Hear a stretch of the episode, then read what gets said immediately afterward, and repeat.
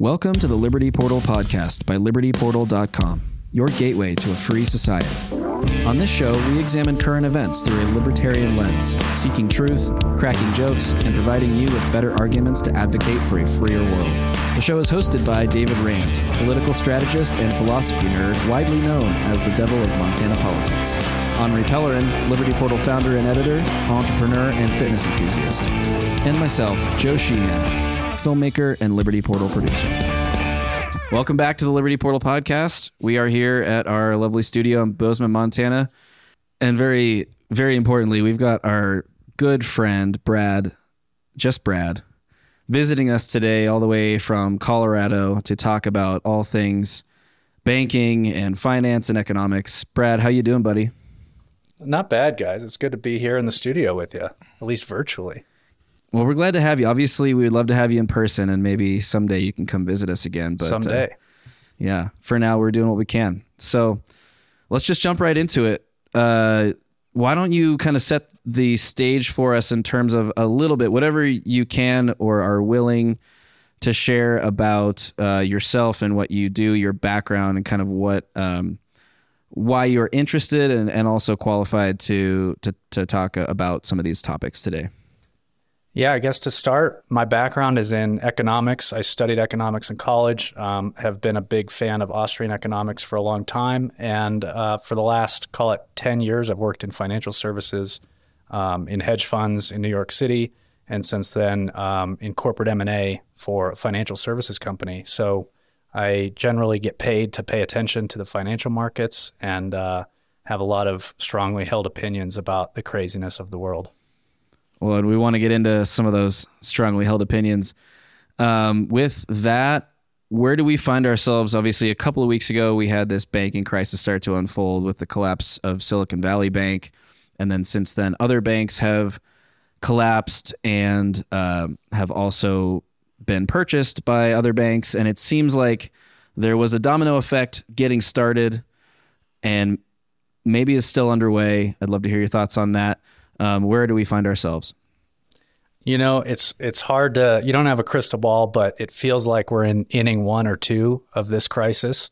Um, there are a lot of things that happened to lead up to it, but um, you know, when Credit Suisse, one of the largest banks in the world, gets forced taken over on a Sunday evening by the other large bank in Switzerland, they change the laws last minute uh, such that shareholders don't even get to vote on the takeover and the takeover happens at 70% below the closing share price the Friday before. Uh, typically, this is not a good sign for the global economy. And uh, it's going to be interesting to see who is next in line. Some of the other banks in the US, um, it seems like they have quieted down recently. Um, but First Republic Bank, as an example, has $200 billion in assets, and the equity is only worth 2 billion. So one one hundredth of the total assets. So uh, there's not a lot of room left for things to go wrong at a number of these banks, including First Republic. And it feels like probably in the next six months, we're going to see a number of additional banks in the U.S. start to uh, tip over. So one of the things that was kind of confusing, and we, when we covered this on the podcast before, I don't think we did a good job explaining why all of a sudden these bank assets are less now than they were a year ago or two years ago. Could you kind of explain that to us? Yeah, and what's most frustrating about this to me is uh, there's still a number of people debating that it's just a shitty management team, poor risk controls, a handful of people that are bad actors. But if you go and look at the data, it's not even a chart crime. You can map the balance sheet of the Federal Reserve uh, to the deposits at commercial banks, and they are in lockstep over the last 10 years. And the simple fact is that QE uh, is the reason that we have all of these deposits at banks like Silicon Valley, at First Republic.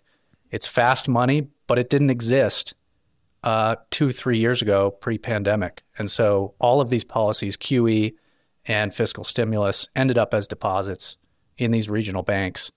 And just just because these banks at the margin are folding, I guess the way I like to characterize it is as the Fed raises rates, the tide starts to go out and you get to see who's swimming naked. Uh, and the guys at the margin, the most levered banks, the ones taking the most risk, they're the naked ones today. And um, the direction that we're going is a lot more are probably naked, and we just haven't seen it yet. Uh, QE, could you define that real quick? Yeah, quantitative easing. The Fed steps in and buys treasury securities from these banks, um, puts the treasury securities on their balance sheet, and exchanges those securities for cash. Those are deposits. They end up not paying much interest at most banks, and it's a risk free asset, but it's not yielding anything, and it causes speculative behavior. People have to go out and reach for yield, buy other assets, and uh, that's that's how they conduct monetary policy. But it has unintended consequences. And if for uh, folks who are are still trying to catch up, uh, what's a treasury bond?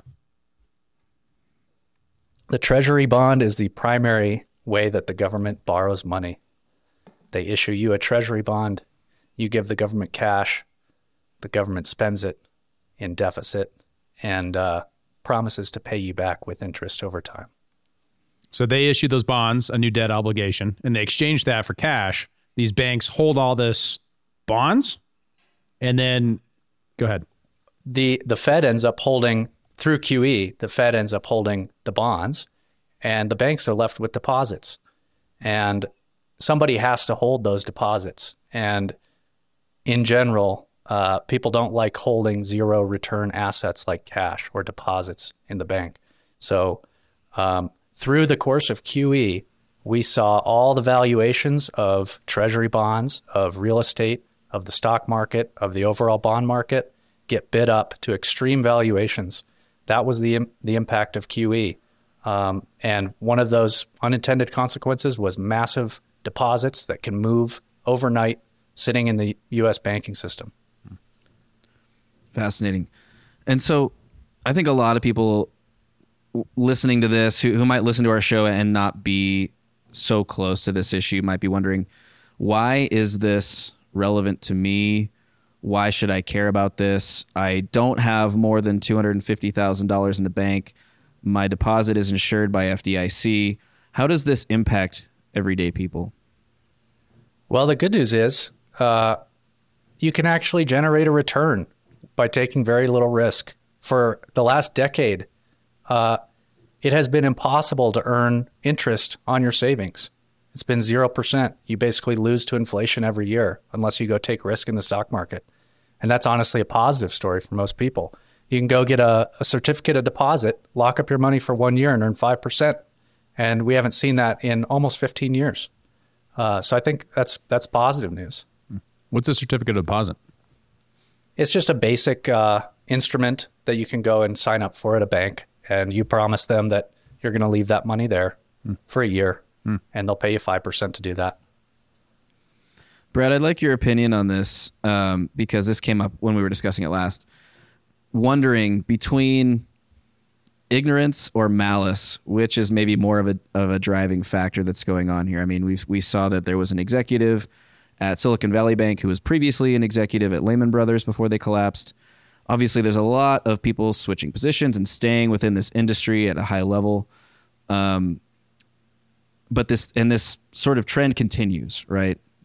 We, we're seeing sort of somewhat of a repeat of, of 2008 uh, here today. And so, is it really in your opinion, is it that they don't know what they're doing at you know at the Fed or elsewhere, or is it that they're they're acting maliciously, or is it something else?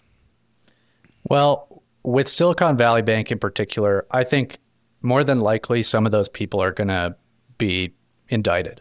Uh, it turns out there were over two hundred million dollars of uh, loans extended to a number of people affiliated with the bank um, just in the last year before the collapse. Um, so I think that's going to be scrutinized heavily. Um, I think there's a lot of questions to be asked still. But the good news is, um, especially with respect to Silicon Valley, it wasn't necessarily a bailout. The equity holders got zeroed out, so they didn't get really a bailout on on that value, and the bondholders uh, didn't get bailed out, and they got basically zero. So if you look at those two things, that's how it should work in a capitalist economy. people that are extending money to bad businesses get wiped out when shit hits the fan. And that's what happened here. The question is um, FDIC moves by the Fed, a program called BTFP, all of these things, it's kind of like the incrementalism that ends up uh, turning into public money, um, socializing uh, private losses. And that's what ultimately I hate to see, and most people are pretty queasy about. Yeah, let, us talk about that a little bit because I think that well, for one, can you define what that um, what that program is uh, that you mentioned, and also, you know, I think a lot of people, even like perhaps everyday people, were encouraged to see the Fed say, "Hey, we're going to backstop depositors," right? Like maybe over even over the the quarter million dollar limit that was previously established. Why why do you see that as maybe a bad thing? And also just to um, yeah, ask you to define that that acronym. Yeah. So without being an expert on it, the program basically just extends loans to banks. That's why we've seen the balance sheet at the Fed start to increase again, despite quantitative tightening um, or the reverse of the QE. Um, some people have called it a bailout or a return to QE. It's slightly more nuanced than that, um, but really just providing loans on an emergency basis to some of these banks that are under pressure so that uh, potentially they can stem the tide of this bank run. Um, whether or not that'll be sufficient is another question. I think the fact that the FDIC uh, is willing to guarantee more than the 250k at a bank like Silicon Valley um, potentially puts risk on the FDIC. There's a limited amount of resources there. It's kind of a quasi-private organization. Uh, they insure the, the deposits of the entire banking system. So if you saw this turn into a wider issue with more banks involved and more uninsured deposits that are at stake, uh, there's a world in which the FDIC could be insolvent. And at that point, uh, you're going to be looking at a bailout from the Fed. And that's when we're kind of back in the, the 08 world.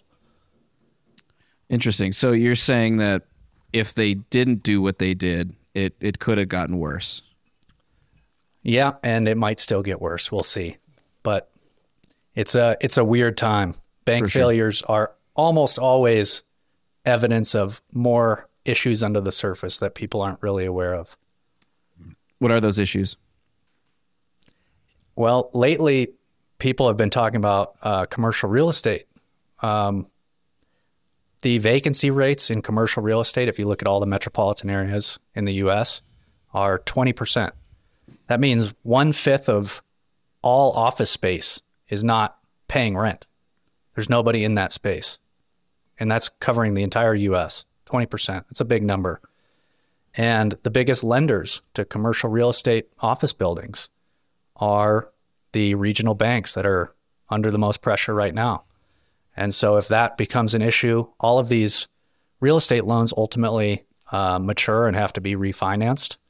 And if you're not receiving rent and you have to pay higher interest, uh, they may not be able to refi, and a bunch of these assets sitting on commercial bank balance sheets uh, might be underwater, just like the Treasury bonds were for this this latest crash at at Silicon Valley. Mm.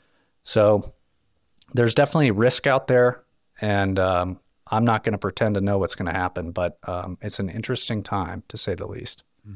So I, I wanted to chime in. I've, I've seen some people in the Austrian camp have uh, been commenting on this phenomenon of duration mismatch, where I, I don't know if, if you have anything to sort of uh, elaborate on that, but basically, if I'm not getting it wrong, you know, banks will will borrow short to lend long, and this scheme sort of works as interest rates are falling.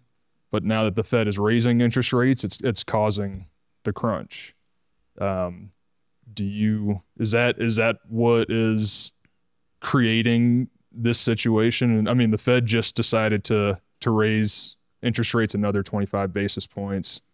Um you know so they're kind of in this like between a rock and a hard place situation where they're trying to stop a bank run and also fight inflation and pretend the economy is just fine and yeah so yeah, I, am curious your thoughts on that duration mismatch observation and and where you see the Fed going with interest rates.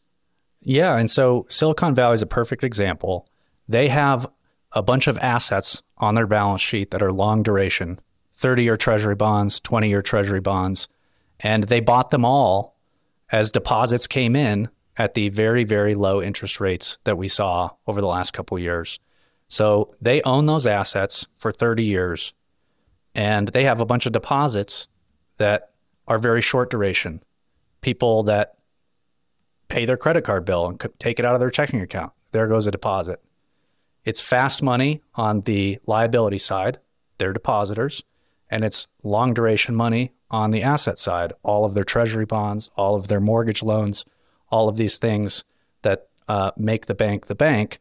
And the issue is, for example, I, knowing that inflation is a problem, have an incentive to go find yield elsewhere. I can go put it in a CD, I can put it in a money market fund, I can put it in the stock market, but I'm incentivized to take my money from a bank that's not paying anything on my deposits. And so when the Fed raises short term interest rates, my incentive increases to leave. And that's why we're still seeing a trickle of deposits every day, leaving all of these banks that aren't paying interest rates on deposits. And so it, it feels like, like I said, early innings. Um, and the only question is where it stops and where basically the Fed has broken something. And then we go back to uh, Project Zimbabwe, as I like to call it. That's a reference to hyperinflation in Zimbabwe, right?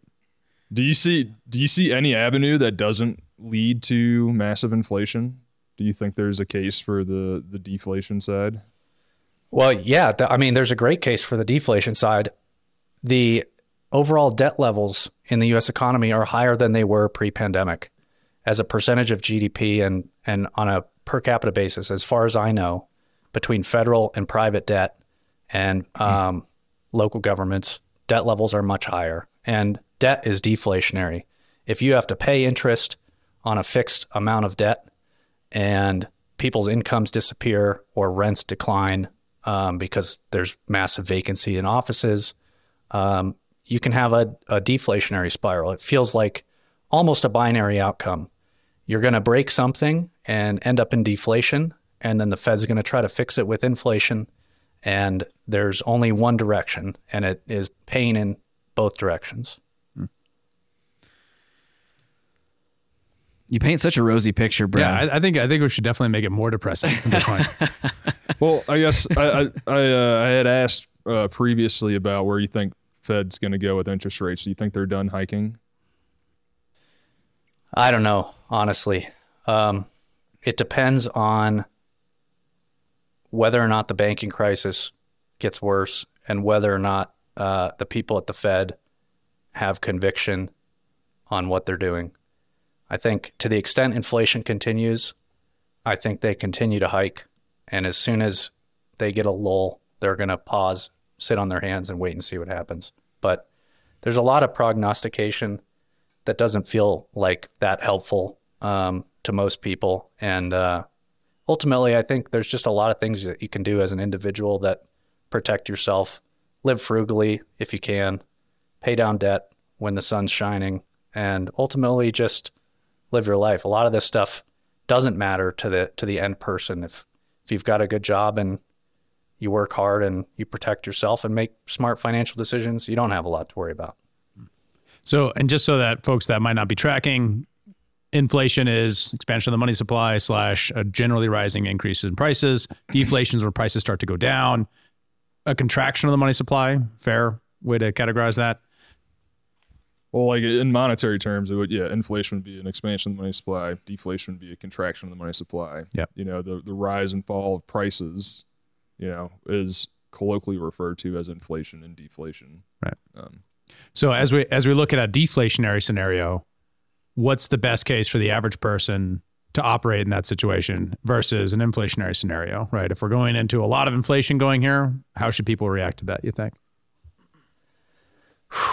You're asking the hard questions. You know, I don't generally give financial advice, but um, in an inflationary world, you want to have hard assets that protect you from debasement. You don't want to just sit with cash under your mattress. And in a deflationary world where you're concerned about your job, paying your bills, making your mortgage payment, uh, then cash is king. And uh, the more of it, the better. And but the political the political incentive is inflation though, right? I mean, if as soon as deflation starts to happen, I remember 2008, that was the big story, right? There was like we're going to go into deflation, so everyone freaked out and that's where everything that's where that's one of the major narrative causes for TARP and the bailouts and all that kind of stuff was the fear of deflation. Mm-hmm. So that's uh, right. Most likely outcome probably is an inflationary environment, just because the Fed cannot tolerate deflationary environment. Yeah, yeah. I mean, I feel like emotion is is charged through so much of this. I mean, obviously people work really hard for their money. They don't want to they don't want to see their deposits put at risk. People don't put their money in the bank expecting that they have to do the vetting of where the bank is investing their money, right? So it makes sense that people would would want to have security and assurance that their money is going to stay there. Um, but you, I think you raised a really good point, Brad, uh, regarding you know the fact that if you are living your life in a frugal way or you're, you're making responsible financial decisions that it's probably it's going to be okay right and we don't need to m- most people don't need to feel a ton of fear surrounding these events because i think the fear of the events can almost be more powerful than the events themselves, mm. right? Well, when the Fed says everything's great, is that the t- is that the dog wagging the tail or the tail wagging the dog, right? Right. They're trying to say, they're trying to build confidence so people don't make decisions that actually create the world they're trying to avoid. Right. They don't want to stampede the herd, as they say, right? Right. This episode is brought to you by our friends at Zesty Beverages. They're on a mission to unf the standard American diet by crafting drinks with fewer calories and more nutrients from real food. Their lineup of delicious offerings now includes Electric Peak Yerba Mate postbiotic sodas, keto friendly, ready to drink margaritas, and hard teas. Wondering what a postbiotic soda is? Well, head on over to zestybev.com to learn more and find a retailer near you. Once again, check them out online at zestybev.com. That's Z E S T Y B E V.com. Henri, any more thoughts on on what's going on here? I, yeah, I guess I have I have one. So, um, and maybe an, maybe a second if we have time for it. But so one of the things that has really uh, really drives me nuts over the last couple of weeks, and it's it's the predictable response that whenever something like this happens in uh, you know in the economy, you see the regulators come out and say, well, this is because of some you know minuscule regu- regulation that was removed. It's always the fault of deregulation, or this is the fault of you know this is this is capitalism needing another bailout and you know it just it, it drives me crazy when you've got this situation that's been produced by over a hundred years of central banking and you know crazy monetary experiments one after the next and ever increasing regulation and you know we live in this you know kind of open air insane asylum of an economy created by these mal incentives and nonetheless, the, it's a very popular narrative every single time this happens to blame the market and and blame quote unquote capitalism. You know, the, the word capitalism itself dates back to, you know, like popular usage. I don't know if it was actually coined by Karl Marx, but it it was certainly brought into popular usage by Karl Marx and it's essentially intended to be like a derogatory term. And uh, you know whenever you you've got this ever increasing government overreach you know capitalism's always there to be their boogeyman. So i don't know i just i wanted to like bring that up and you right. know hear what you guys have to say. I have an interesting parallel there that i think yeah. that i think is fascinating. So uh, east palestine and svb yeah. East Palestine happens. Immediately say this is because of a Trump era regulation that they didn't implement that Obama proposed should be admitted, but they never, uh, you know, actually implemented. And then it comes out like, and that gets a bunch of press. And then it comes out actually that wouldn't have changed anything, right? Same thing here. Uh, Dodd Frank happens. S- SVB fails. They say, well, this is because well they reformed Dodd Frank in order to not kill off all the small banks, and the SVB happens, and then immediately they say, "Well, this is because Dodd Frank was changed," and then a, a day later, it's like, "Well, actually, Dodd Frank would have made this difference." Right? It's the same story over and over and over again. It's this weird pattern recognition thing. Am I right about that, Brad? Would would Dodd Frank had uh, if if it hadn't been changed, would it have kept SVB from collapsing? You know, I'm not well versed in the intricacies of Dodd Frank, but the funniest thing to me, the capital requirements that are placed on banks to make sure that this type of thing doesn't happen, they tier it. They call it tier one capital, tier two capital. And mm. the highest tier of capital are treasury bonds. And one of the main issues at Silicon Valley Bank was treasury bonds. Mm. And so you can ask for all the regulation you want, but if you don't look for the root cause, and the root cause is kind of three years of absolute insane Project Zimbabwe monetary policy, uh, you're not going to diagnose the issue and you're going to be creating solutions to problems that don't exist. That's always the case with most of these regulations, and definitely the case here. And when you say Project Zimbabwe, what you mean is shutting down the economy with COVID, printing up a whole bunch of extra dollars and giving them to people and say that's going to stimulate the economy, thus increasing the money supply, increasing all the inflationary pressure. And then the Fed going, oh, wait, we can't do that. Turn up interest rates in order to turn down the inflationary pressure. And then we find ourselves in the current situation when they're holding a bunch of bonds that are now not as worth as much as they used to be and they can't pay off what they need. Is that fair? Almost that without fail, the one crisis sows the seeds for the next crisis. That's mm-hmm. what has happened here. And the funniest thing to me was I forget who it was that talked about running off the Fed's balance sheet, called it watching paint dry, suggested that it was going to be easy. Mm-hmm. And literally, quantitative tightening, which is one of the reasons that interest rates spiked and that value of uh, commercial bank assets declined, causing this banking crisis, uh, was because of QE and then QT. And it's as simple as that. So it's safe to say that the centrally planned policy of setting interest rates and other monetary policy from the Fed is a direct cause of the problems, this boom and bust cycle we find ourselves in. What's the alternative look to that? I mean, what is what is the market solution there? Well, what's most frustrating to me is if you look at reserve requirements at the bank, basically the amount of loans that they can extend per every dollar of deposits, it's been lowered over time for political reasons to goose the economy, to drive economic growth that's credit fueled, basically increase loans, increase economic activity. This is policy that's set at the federal level, and uh, it basically pushes fractional reserve banking to its furthest extent. It says you can make 10 to 1 loans for every dollar of deposits, and it increases risk in the banking system. So then you have to have FDIC insurance to make sure that the bank system is stable. And then when the FDIC is insolvent, then you have to bail it out with some sort of federal program. Basically, there are ways to run banks in low risk ways like a public utility, uh, but we choose not to do that. Um, there are probably some market mechanisms that you could implement, but in the world we live in today, there's massive moral hazard. There's no reason that a bank is going to take low risk because they will not be competitive with everybody else who's extending loans right and left and taking the risk. Uh, because those those banks get bailed out, they get backstopped, they get a federal program uh, typically, and um, there's no reason to run a bank in a safe and secure way, um, but it could be done. Especially because you have you have FDIC, right? That creates a reason why no one would ever create a non fractional reserve banking bank.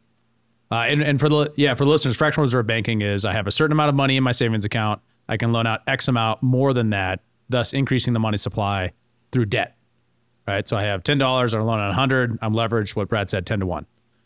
Right. So that what that does is it creates it's part of the the high the low interest rate environment creates a tremendous incentive for lots of that to happen. A low uh, high interest rate environment buckles down on that a little bit. Correct. And so we have less of that. So we're trying to cool and heat the economy with those decisions. Now, one of the interesting things that I've seen is that there's a debate about whether or not an economy can function without fractional reserve banking. I've seen uh, a number of people that uh, you know are smart people that I respect have, in the in the liberty movement have even called for outlawing fractional reserve banking. And I've been around the Austrian economic space long enough to know that there are kind of smart people on both sides who, you know, you know, will make the case that like in a free market, you a bank could have fractional reserves, and it's it's just depositors have different risk tolerances. There's nothing, you know, going against the non-aggression principle about that. You know, you could choose your bank if you want a safer bank, if you want a, a bank that's going to give you a higher yield, you know, you might you might go with a bank that does fractional reserve, or you might choose a bank that's 100% reserve. Um, but you know, it's it's like everything else in the hands of government. You know, low interest rates in, in a free market are great. Low interest rates forced on the market by the Fed is is, is a nightmare. You know, fractional reserve banking, you know, in a free market, it is it can. I think it, it can work fine, but when it's imposed and, and made a systemic, you know, thing throughout the entire banking system, it, it creates problems. Hmm. But I don't know. I'd be interested to hear if you guys, uh, you know, agree, disagree. I think there are smart people on both sides of that question.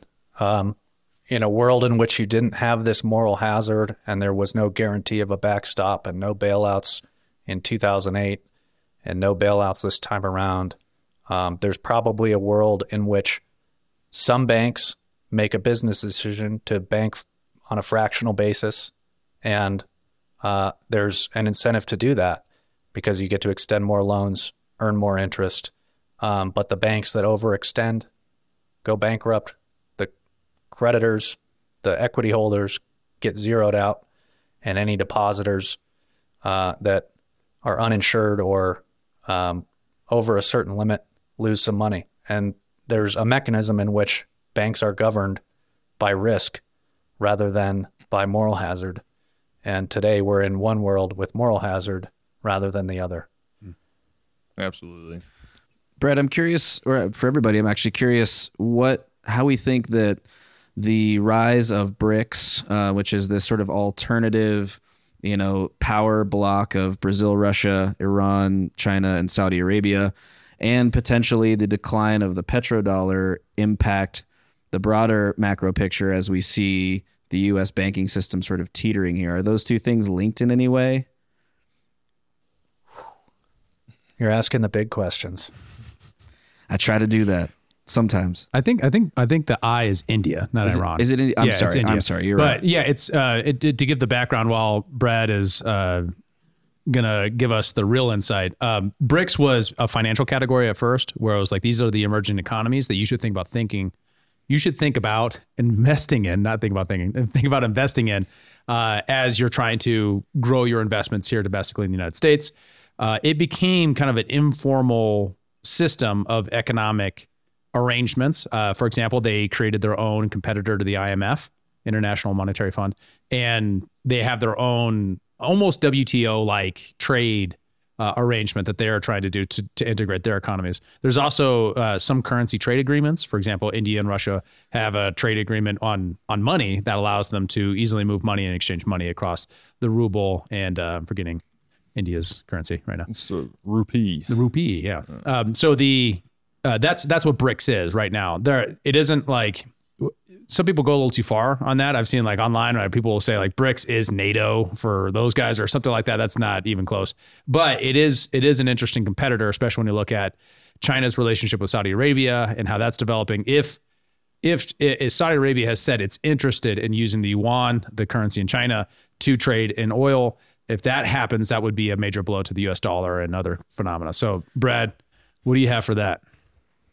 Am I right? Um, I read a book many years ago uh, called, I think, Exorbitant Privilege, and it was about the US dollar system and the depth to which dollars flow in business transactions globally. It is a system that is low friction, extremely efficient, and beneficial to business people globally. And that type of system that has massive network effects takes a long time to unwind. And now there's a lot of things where you could say there's a crack, there's a crack. We're starting to see it teeter. And I, I generally buy some of that logic. At the same time, uh, the vast majority of all trade globally happens in dollars. Um, most currencies are inferior currencies to the US dollar. We have a Fed that manages monetary policy generally tightly relative to other currencies.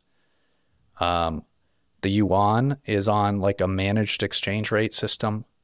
Uh, the Russian ruble's a piece of shit. uh, the Indian rupee, I don't think, is going to take over global trade. the dollar is here to stay for a long time. Um, I just don't buy the logic that some totalitarian group of poorly governed countries that no one wants to hold the currency of is going to take over. And that may be true in 50 years or 100 years or even 25 years if things really go haywire. But it's not a five year problem or a 10 year problem.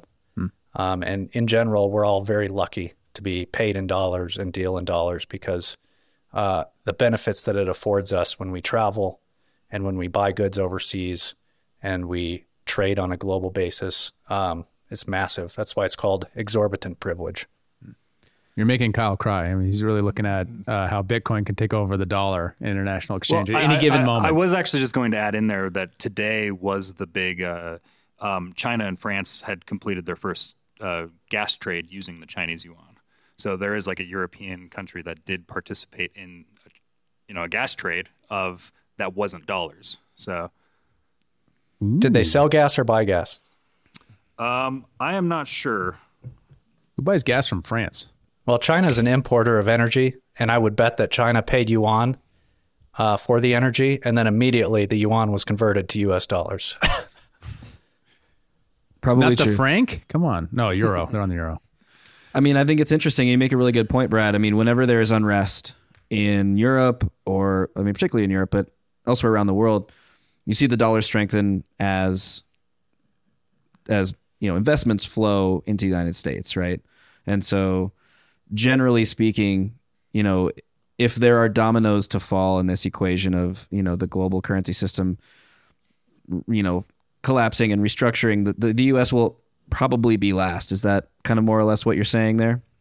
Yeah, it's it's the least bad currency, um, and the fact is, uh, most global corporations, even if they generate revenues in their local currency, they borrow in dollars. So they have debt and interest payments to pay in dollars. It creates massive demand given how much global debt there is for US dollars. And so when there's a shortage of dollars, like when the Fed raises interest rates um, and everybody has to pay more on their debt, uh, it drives the dollar higher relative to global currencies. And so the dollar is the hegemon of the world. Um, and I don't see anything that's going to change that immediately um, but maybe someday. It seems like you're you're speaking about sort of the, the dollar milkshake theory. Are you familiar with that? Yeah, I love the milkshake theory. I think I think that's generally right until um, things look a lot different than they do. Can you describe just a little bit uh, top level of what that is? I mean, you more or less already did. All but. we know is that it brings all the boys to the yard. Ayo, yeah. at Go least ahead. David. If you envision uh, if you envision the milkshake as liquidity, it's full of liquid and it sits in an emerging market economy. And the Federal Reserve raises interest rates in the US. It's the equivalent of the Fed reaching across borders, dipping a straw into the milkshake and drinking their milkshake, basically tightening financial conditions in that country, increasing the demand for dollars to pay their dollar denominated debts. And uh, ultimately creating some level of financial crisis in a lot of dollar indebted places. And uh, what role do you think that? I mean, because there's been news on the horizon about this CBDC that the Fed is going to be rolling out, and it's in some phase of of readiness or lack thereof. Do you think that uh, that that is in some way part of the end game for the Fed here? You know, I'll believe it when I see it. Um, the Fed is full of um, PhD economists, and um, they generally think highly of their ability to central plan and forecast and all of that. But I don't know a single person that uh, has any issue using the dollars that they have in their bank account or the dollars they have in cash in their wallet. And I just don't. It's um, a solution without a problem. And so certainly there's political reasons to want it, um, but I don't think there's a population that wants it. And to be clear, the Fed only has like a, a working paper of an experiment they want to run to generate a Fed coin sort well, of thing. Well, and as adding on that, because I think a lot of people are conflating FedNow with the CBDC, and FedNow is just like a competitor to ACH rails. It's it's like a fiat rail system. It's not like an actual digital currency. And I think people are have been conflating that a lot. Is what I've been seeing. And to clarify for anyone listening that doesn't know, CBDC is central bank digital currency. So it would be a replacement for the dollar, but it would be in digital form. And the real fear around it, obviously, is that it, it would have controls placed on it, right? I mean, I think that's the big thing people are concerned about is that the Fed or whomever is controlling it would be able to say, uh, you know, you have to spend this money by X date or it expires, or, you know, as it pertains to the broader idea of a sort of a Chinese style social credit score or credit system, if you don't, if you say something that we don't like, we can prohibit you from purchasing certain goods or services and things. So I think there's real reason to be concerned about it, but obviously it sounds like we're not there yet. But but we also have that now in a lot of ways with Ma- Mastercard and Visa will shut you down off political pressures. They've Well, done right. it before, right? I mean, we saw PayPal say that if you Yeah. Yeah. said the wrong thing, they'd fine you what twenty five hundred bucks or So something like that. we're already kind of in that reality Oh in a man, lot of ways. the, the the currency is already digital. Your tra- financial transactions are already being tracked. In fact, there was a there's a nonprofit, and if I remember, it was Arizona, New Mexico. I can't remember which. That has been just group building, like just buying up and collecting data of Americans' financial transactions, and just storing them. Right, probably for use by intelligence agencies and other folks. So I that's speculation on the latter part of that, but we do know that, right? There's a reason article about it.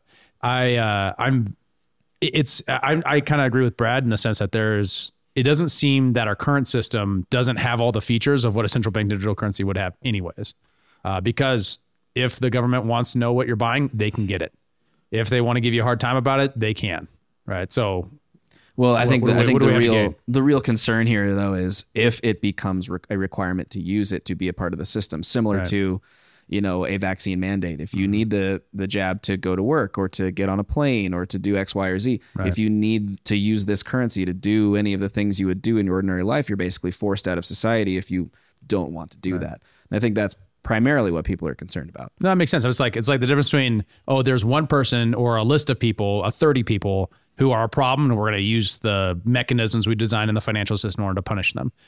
Versus literally every single human being in the country has to abide by the social credit system that governs the amount of your carbon footprint or something like that and creates incentives and disincentives to your behavior based upon your currency. Exactly. Hey, Um, Brad, this leads me into a question. I'm curious if you have any insights into um, what happened with Signature Bank, because I've been seeing a lot of people talking about how this was a very different phenomenon from like SVB. I know a lot of people in the uh, or Barney Frank, uh, who was on the board, said that it was basically a decapitation in receivership uh, because they were a crypto-friendly bank. Um, and it has a lot of people in the crypto industry talking about uh, choke point 2.0. I know uh, the majority whip in Congress has been talking about this as well. Do you have any insights into like why signature might have been different from everything else, or like I'm, curious what you have to say there. So I've I've paid less attention to Signature Bank, uh, but what I know of it is that a lot of these stable coins um, held assets or deposits at Signature Bank, and um, I think there's a lot of political motivation recently to uh, tighten regulation on crypto. Um, I know that's uh, not a positive development for a lot of the crypto bros out there. Um, Kyle is a crypto bro, just so you know. Very true. Uh, actually, he identifies as a degen. Let's use his right to be pronouns, fair, guys. fair. Yeah. I I am sympathetic to the crypto bros. Can I- just Uh, as a I little have bit of- dabbled. a little bit of context here. So Brad is the first person who ever told me about Bitcoin Same here. back in 2000. I believe it was 2009 when it was like an oh. emergent phenomenon. Oh my God, Yeah, guys. Can and- you imagine if we'd actually done some Bitcoin mining that one day when we were all hanging out making calls for Ron Paul and we were like, we should do some mine some Bitcoin. We're like, oh, you know, I don't know, it seems complicated. We never did it. Come on. You know, what were we I never, thinking? I never made any money on it. I'm an ideas guy. I like the ideas uh, more than the execution. Well, it was like impossible to like figure out how to buy it because I remember I was like, oh well, Brad's a smart guy. He's like one of the smartest guys I know, so I might just like throw a hundred bucks at this. And if I had done that, it would have been worth you know Well, many funny- millions. But like No, I but you would have bought it through Mount Gox exchange, and, then it would have Lost it all hacked, Mount Gox. and then you would have lost it all. Yeah. So Brad, So you I tur- actually saved you a lot of hardship. this is even worse. I mean, I mean, I, I might have told you guys this story before, but so I I did buy Bitcoin after you had turned me onto it. It was right around 2013 or 14, and uh, I I rode up a little appreciation wave, whatever whatever one of those first little rallies was, and I kind of sold into the rally. And I had some left, and I was like, "Well, that was fun, but I don't know. This is kind of could go to zero, and so I'd rather get something out of it than nothing." So I went on Overstock.com, which is one of the only websites to accept Bitcoin, and I bought an office chair, a shitty pair of shoes, and a shitty watch. And I don't have any of the three any longer. And I think I probably spent like a Bitcoin and a half on those things. Yeah. Yeah. Yeah. My first Bitcoin purchase was a piano. So Really? yeah, I bought. I can't remember where I bought it from. It was some sort of like a Amazon affiliate, Like a program thing, keyboard, yeah, like a not yeah, like a ni- yeah, like a like a big keyboard. Yeah. Okay. Well, that's at least you know you can get some enjoyment out of that. Yeah. It was a comfortable chair, though. I will say that, but that was about Yeah, it. quarter million dollar chair right there. depending on the time. Yeah, yeah. I look back on that fondly. Uh, you have to laugh, right? Uh, Brad, I'm curious. Actually, we kind of just barely grazed off of um, the the whole world of ESG and and climate investing and stuff. Like, I, I know things are kind of in flux there right now, and the attitude maybe has shifted in that space. What are you seeing on that front? So, in general, people uh, are excited about ESG still. I think if you look at the flows of funds into asset management products, investment products that are ESG, um, the numbers tell the story. All right. Well, it looks like we lost Brad. Uh, some technical difficulties here. Um, we'll see if we can't get him back. In the meantime, we we do want to touch on the um, unfortunate shooting in Tennessee recently. Um, I wouldn't mind Is- talking about the right wing all of a sudden deciding that Yeah. No, exactly. collectivism is the way to go about talking and, about and supporting like uh supporting like red flag law type God, steps. that Like ticks they're off. they're dancing around that. how did they do that? What did they do? Well, they're they're talking about like you know you shouldn't be able to sell like I mean essentially you shouldn't be able to sell guns to like trans people. Oh, come because on. they're mentally ill, right? That's that's the, that's the argument. Well, I mean, So I mean, dumb. where where where do you draw the line though when it comes that's the problem with red flag laws. Who decides who's Well, crazy? yeah. Well, but seriously, where I mean, where do you? I guess yeah. The I mean, the two sides of it would be well, someone has to decide. Someone has to draw a line between well, what is mental illness and and what is not, right? Which I mean, anxiety is a mental illness now. Like, I mean, in the Soviet medication for Union, that. So- like you know, like disagreeing with the government was a mental illness, Right, and so Yeah. someone has to make that decision, or we we have to go to this like libertarian utopian Wild West world where everybody just has a gun on them at all times to protect themselves from all the crazies who probably also have guns on them. Is that is that like Well, that's I kind mean- of the problem. Is like once you, once you say you can't have a gun, then you just buy a gun on the black market. I mean, like you're Well, not right. actually Yeah. removing guns; Or you're you just, just- removing guns I mean, from we the print a where did uh, Audrey Hale get her uh, completely his legally. firearm? There was there's no gun law that currently exists or has been proposed that would have prevented them from doing it, other than an assault rifle ban. Even then, they had a handgun. So Oh, also yes, had a handgun. yes. Oh wow. So I mean, like, it, it isn't clear that any that okay. So there, an adult looks at the world. Man, are we recording right now? Are we actually going right Yeah. now? Okay. An adult looks at the world as there are situations that you cannot get to a perfect solution. There are trade offs to everything. The question is, what trade offs would you rather have? What downsides would you rather have to the world that you have? Because there's no utopia, there's no perfect so- solution. And in the Second Amendment space, the reality is is that if there's someone who wants to harm someone else, they will find a way. And there's no way to just have a singular solution or even a multitude of solutions that's going to solve that. So I, I don't know, man. I I I, I think uh, the reaction to it is probably the most uh, it, not beyond the act itself has just been horrendous. It's been terrible. I mean, you got both the gun grabbing people standing on the bodies of children saying that this is the reason why we should have our political agenda done, which I think is just gross and disgusting. And then you have the right wing saying this is why transgender shouldn't have Second Amendment rights and just abandoning their principles. And that's just that's also disgusting. That's just wrong. It, it- the solution, if we're going to talk about solutions, seems to me to be how do we do a better job about helping people who have resentment, anxiety, uh, and mental health issues around that resentment question that would drive someone to do this in the first place.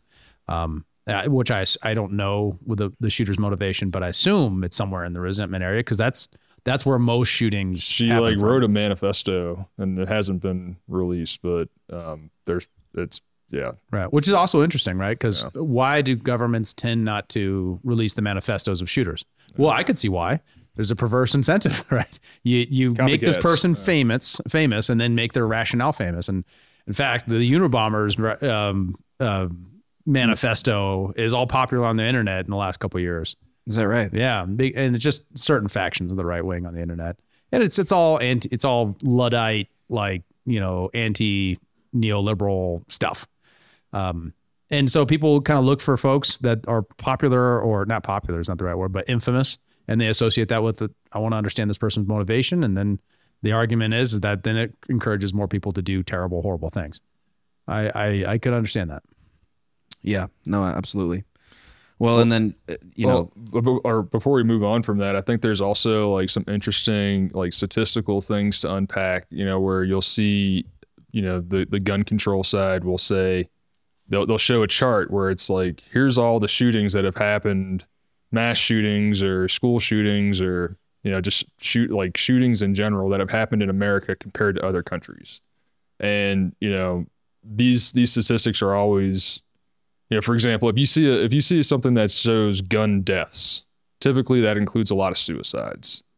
Or if you see something that sh- that is mass shootings, typically that's a lot of gang violence, where where multiple people were shot. Um, you know, and they always leave out a lot of these these very notorious ones occurred in gun-free zones. You know, um, so the the solutions that they want to impose on us wouldn't have have done anything anyway. Right. The, the other one I don't like from the right has been uh, well, the solution is just to place a police officer in every school, which is also problematic. It, it also has terrible unintended consequences. The more police officers in a school doesn't necessarily one make the school safer. We know that from uh, the one where the police officers refused to go in and stop the shooter. I can't remember. The, yeah, and then two, uh, there's a there's a pretty there's an interesting study uh, from the ACLU and other groups about how school resource officers the more uh, more involved and the more there are, the more criminals criminalization of student behavior there is in the school, and the more on ramps there are to criminality, um, or at least incarceration and therefore criminality out of the school. Now that could be measuring the wrong thing, right? You have officers are where they're at, right? Because there's a higher criminal element in the school, but there's also, uh, you know, potentially more violence in that situation. So I I don't know what the right answer is there. I think uh, at minimum uh, a state of freedom where people can make calculations on risk and safety that best serve kids. And as a parent myself, like it's terrifying the idea of someone wanting to do harm to little kids, right? I'm like because they're not around you, you can't be there to protect them. Um, I do get where people are coming from with that. Uh, but I'm not sure that that's necessarily the central solution. What we need to do is allow schools to make this calculation for themselves and figure out the best way to do that. I guess the, just the, the the last thing about this the stats. I think what you really want to look at if you're like comparing countries uh, and crime statistics is violent crime overall because you know you, you get gun bans in the UK and, and knife crimes go up, and then you get a knife ban and then screwdriver crimes go up. You know, so it's uh, there. There's always uh, an element of, of crime out there. The the question is how do we minimize it? You minimize crime by creating a society, encouraging a society that manifests itself as with the ability to have every individual contribute. That's how you do it. You don't criminalize drugs and Right. then prosecute a war on drugs in, in neighborhoods and cut everybody out of the job market and then get surprised when people go to the black market Yeah, right? Y- There's all kinds of terrible public policy that encourages people to be in this situation that winds up with violence. Let's address those first. Uh, you know, all the barriers that people have to starting a business or to doing something that they want to do uh, that doesn't harm anybody else, that isn't selling them crack, right? Let's g- address those first. Uh, and, and a lot of those reasons why those barriers exist in the first place are all well motivated too, but they're all well motivated in a way that is centralized control of the individual on behalf of a special interest. Get rid of that, and then you have a situation where it's safer and more fulfilling if I go and I serve someone else's needs in a free market. That is why free markets are not just good because they're efficient and they deliver goods and services to people. Free markets are good because they allow individuals to realize their potential and serve one another in mutually beneficial ways that makes the world a better place. That's why it is. We're not we're we're moralists, right? We're not just guys out there just with you know glasses on saying, "Well, that's a slightly more efficient, you know, distribution of goods." Uh, no, no, no. We're advocating for a better world that allows every individual to contribute. And when everyone can contribute, people are less likely to build resentment and commit these terrible things. And and and, and that means that's also not just the progress material, that's also moral progress, tolerance and openness, like the virtues that allow people to say, you know, not not build up that kind of resentment. I, I, I just if we focus on that, I think we're in a much safer place to not have the unintended consequences of, you know, policies like banning guns and you know, from or keeping transgenders from from buying guns. That's terrible. That is terrible. Any Um, final thoughts uh, on that? Yeah, Ari? I just uh, I want to bring up Coase theorem once again because it's it, it applies to the issues of crime as well. So cr- all all crimes are, are property crimes. You know, whether it's of, of, of your personal property, your your your body.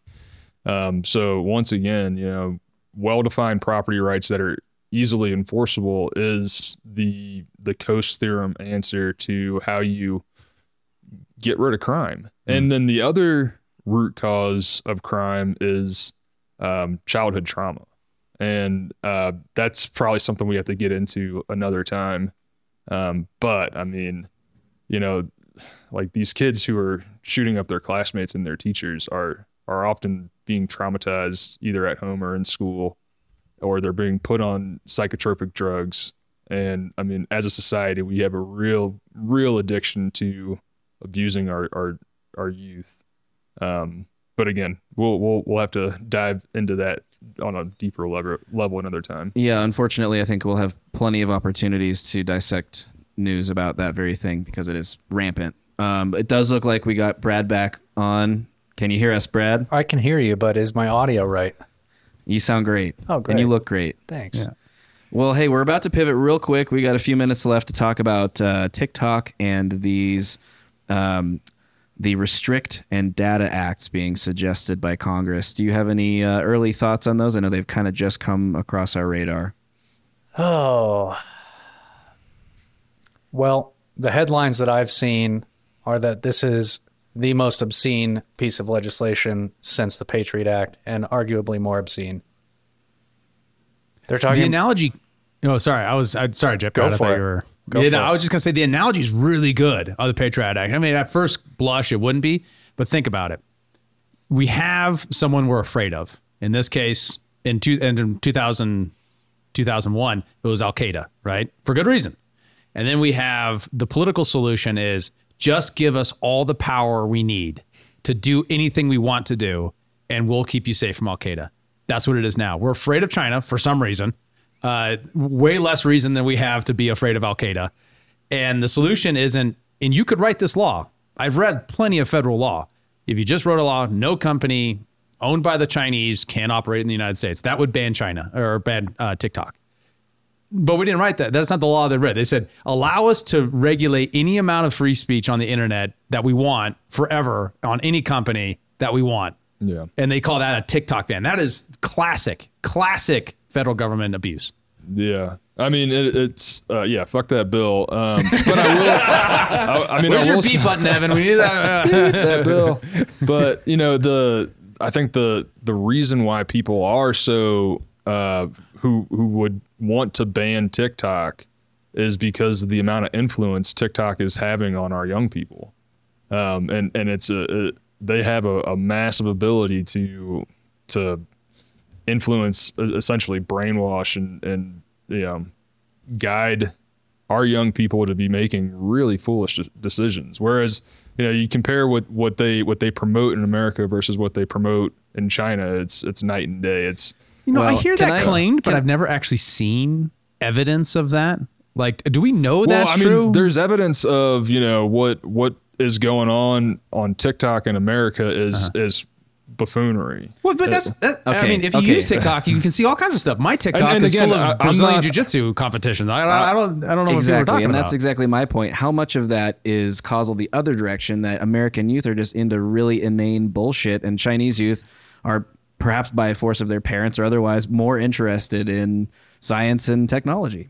Yeah, I mean, I don't know, but uh, like the you know the the CCP, uh, you know, does have an agenda, and and I mean they they they will try to they I mean they definitely it's in their interest to like weaken America, you know. So I mean there is there is like Is anybody I mean, familiar with the story where there was pressure applied to, I think it was a journalist. Uh, they were using information from TikTok installed on someone's phone to potentially track someone in the United States, a U.S. citizen. I remember hearing about this. I'm not intimately familiar with it, but it does raise the point, Brad, that is it uh, more appropriate for the government, uh, be they state, local, federal, what have you, to ban TikTok on U.S. government devices? I think that makes more sense than this very broad strokes bill to ban TikTok from users' phones, which gives them, I mean, just powers that are going to inevitably creep as they always do. I mean, especially when they're saying steering policy decisions, people that are, or excuse me, um, uh, people that are attempting to steer policy decisions in a foreign government's favor, like that that clause right there, that could be interpreted so broadly. But is it is it more reasonable for them to ban them from government devices than just from everyone's devices? Uh, something I'll expand on what Brad just said there, actually. So, the story there that he was talking about is that TikTok admitted that their employees were, in fact, using their app to track journalists that were reporting on their ties to China. So, the journalists were reporting that TikTok has these ties, and then TikTok was tracking that journalist, right? Thereby proving Show some malicious intent there, right? absolutely. If, if China does blackmail operations or other kind of operations against American citizens, it is perfectly the just role of the United States government to protect American citizens and say, hey, knock that off, or there's going to be consequences, right? Fine. That is where that happens. I'm not sure that happens where we say the government has now the power to regulate all the internet speech oh, and, and create a massive incentive for more private censorship on these platforms right? Which is exactly what the opposite of the Republicans who are driving this TikTok ban want. right. It it's is classic. It's, it's blanket regulation on what kind of software you can willfully install on your phone. If you want to put spyware all over your phone, by all means, do that. But Yeah. like to say that the government can legally, I would imagine that this gets challenged by SCOTUS. But like to say that the government can determine what software is on your phone based on some sort of geopolitical ramifications that the government is worried about, that's obscene, insane. It's the craziest thing I've heard in a long time. Well, it's, something that we've missed, right? I mean, back in the day, and I sound like an old person saying that, but we used to have this dream called the free internet. We used to have this idea that there would be a place where we would be able to do what we want as long as it didn't harm anybody else, right? And and we're seeing that go away now, right now, with this bill. That's what this bill means because it's not just TikTok; it's every other company on the internet if they allow user-generated content. If you sell a book on Amazon that criticizes the Ukrainian go- uh, the the the effort in Ukraine, is that encouraging of, of foreign actors' interests? exactly. I mean, that's Yes. that's nuts. That is Yes. literally that, that is that is suppression of speech. Well, and it is classic use of a crisis in the form of the Chinese threat to, uh, you know, leverage that crisis to create a broader wedge that that just grants the government much more broad strokes control, just like the Patriot Act. And, and I'm not trying to be naive about the the Chinese, right? I'm not saying that the CCP is great. Well, no, it is No, a threat for right, sure. Right. There are things to be concerned about, but it's it, there. It, it, this is out of scale, Yes. and it's and it's going way beyond what would need to be done, like you mentioned, in order to neutralize that threat. Right. Well, and, and, and, and uh, of course, what the government would do is say, in order to protect you from foreign actors, we have to dominate your life, which is which is just the wrong solution. If they're going to protect us from foreign actors, maybe we should use the world's largest intelligence agency to protect American citizens rather than spy on them. Hey, maybe we should use the world's largest and biggest defense budget to protect America rather than starting a war with China in the South China Sea. I mean, like there's there's a million different decisions we could make other than this that would reduce tensions with China and encourage trade cooperation and peace. But instead, we're going exactly the opposite direction. Again, it raises the question: Is it ignorance or is it malice? Because I think it's got to be one or the other, right? Or maybe a little of both. Can be both. It must be both. I, I do want to add in here one. Uh, the CCP is on the board at ByteDance, at, at ByteDance, which is TikTok. Um, but also adding on to what you were saying, Dave, um, inside the bill, it would make it a criminal act to use VPNs to gain access to apps that are banned, and it would be a and it would be a, a penalty of up to a million dollars or twenty years in prison. So like even if you're you know like regular people use VPNs for you know to be in a different geographic location for like Netflix to see a different TV series or something like that. You know, using a VPN could be a criminal offense if this goes through. Hmm. I guess what I would add is I, I think what ultimately what I would want to see is is parents making the decision, you know, to if they don't want their kids, you know, on TikTok, that making the decision to prevent that from happening. What we would like to see is is some company could come out with like a a device, a phone that you know parents could regulate what kind of apps could be downloaded. Ar- already exist, but Yeah, already exist. Yeah, those are already things that happen. We we actually have an obscenity bill right here in Montana right now to force cell phone companies to put in those apps, and then you have to get permission validating your age in order to access certain apps and get on certain websites and stuff like that. Rather than saying, "Hey, are you a pornographer?" Well, you actually have to verify that people are 18, 18 plus in order to view porn, right? Uh, so they the uh, they they instead go to the cell phone company because that's the easiest. Um, no, I I, I want to make one more point. What is the future vision? What is the alternative vision of this? The alternative vision of this, in my opinion, is a competition between the algorithms. That's the best bet, right? If people are aware, they know what algorithms are now. We're no longer naive to that, right? If they're aware that some algorithms are influenced by the CCP, allow them to make the free choice about what they want to consume as adults, right? Parents should, of course, govern their kids. yeah. Uh, but the by by narrowing the range of algorithms you can choose from, you're not actually creating a better outcome. You're probably creating a worse outcome because believe it or not, TikTok has a great incentive to actually actually not de-emphasize our videos where we criticize the Fed boys or the intelligence agencies, right? True. So so like I, I would much rather be able to put it onto that platform. I mean, what what happens when they come after Rumble or someone else because they have anti-government stuff on? So I'm And they will. And they will. saying. Yep. Well, it's a slippery slope and it's a developing issue, and obviously there will be more to talk about in the weeks to come. But for today, that's all we got time for. And Brad, thank you so much for joining us and offering us your insight. We would love to have you back sometime in the future. It's been a pleasure. Thank you very much. Thank you. Everyone And- check out Brad's Instagram. It is amazing. Instagram? The guy's a, You're gonna dox me. oh, me. Really? You're gonna dox me. Oh, come on! I didn't know that. I thought you. I thought it was public, bro. Brad is seeking to preserve his uh, his anonymity so as to protect don't, himself. you don't want to be famous. All 44 subscribers. Come on, man. the the woke mob is a bitch. But but Well we'll we'll take the bullets for you, Brad. We appreciate Hey, you very man, much. I I already doxed myself to be part of this, so you can too, man. All right, guys. Thanks so much for watching. Thank you too for being here, and we'll see you guys in the next one.